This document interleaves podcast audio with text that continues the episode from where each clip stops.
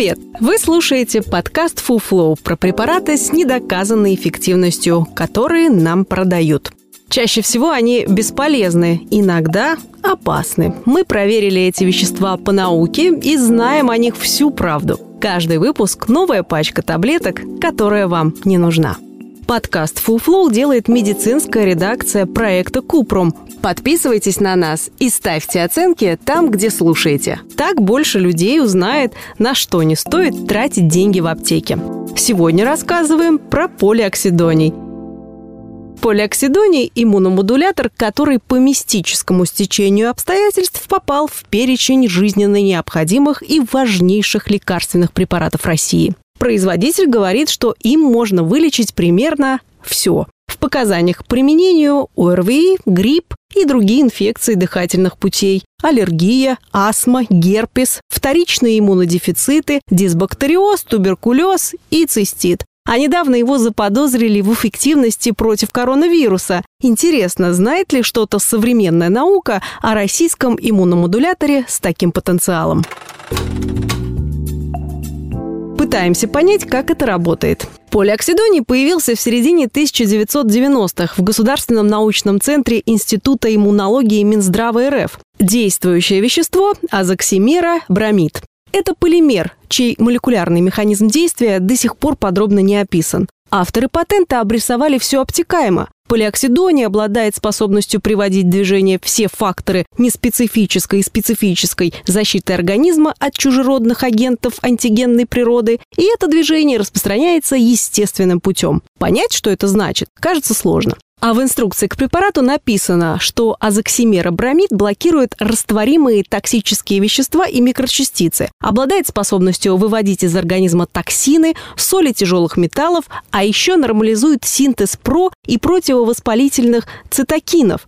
Как именно, непонятно. Оценить эффективность полиоксидония трудно и потому, что обычно его назначают в комплексе с другими лекарствами, а отдельно его выписывают лишь для состояний, которые проходят самостоятельно – ОРВИ или рецидивирующего герпеса.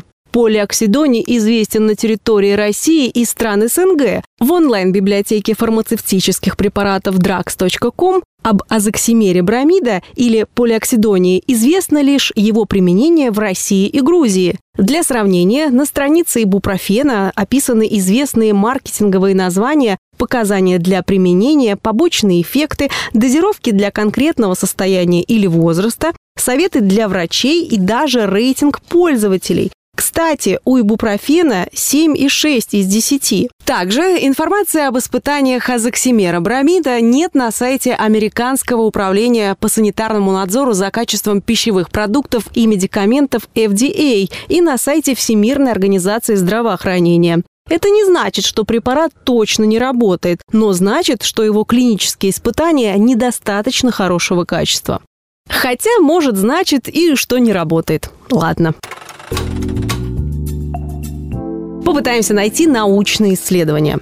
В базе научных статей PubMed по запросам на английском полиоксидониум и азоксимер бромид в сумме находится около сотни публикаций. Первая проблема такая. Большинство статей на русском, а значит, за пределами русскоговорящих стран препарат неизвестен. А если известен, то не знающие русский язык ученые не могут ознакомиться с результатами. Одна из немногих иностранных работ – клиническое испытание в Словакии, но там изучали безопасность, а не эффективность лекарства. Результаты на 502 участниках показали, что полиоксидоний хорошо переносится и побочных эффектов на почке не вызывает. Что ж, вторая проблема такая. Почти все авторы экспериментов изучали действие полиоксидония на клеточных линиях или на животных. К сожалению, если препарат хорошо себя показывает в культуре клеток, размазанных по чашке Петри, или в организме крысы, это совсем не значит, что схожий эффект будет в организме человека. Клинических исследований полиоксидония на людях мало. И в их методологии есть место для предвзятой интерпретации результатов. Самая свежая статья вышла в 2020 году с результатами многоцентрового, двойного, слепого, плацебо-контролируемого исследования.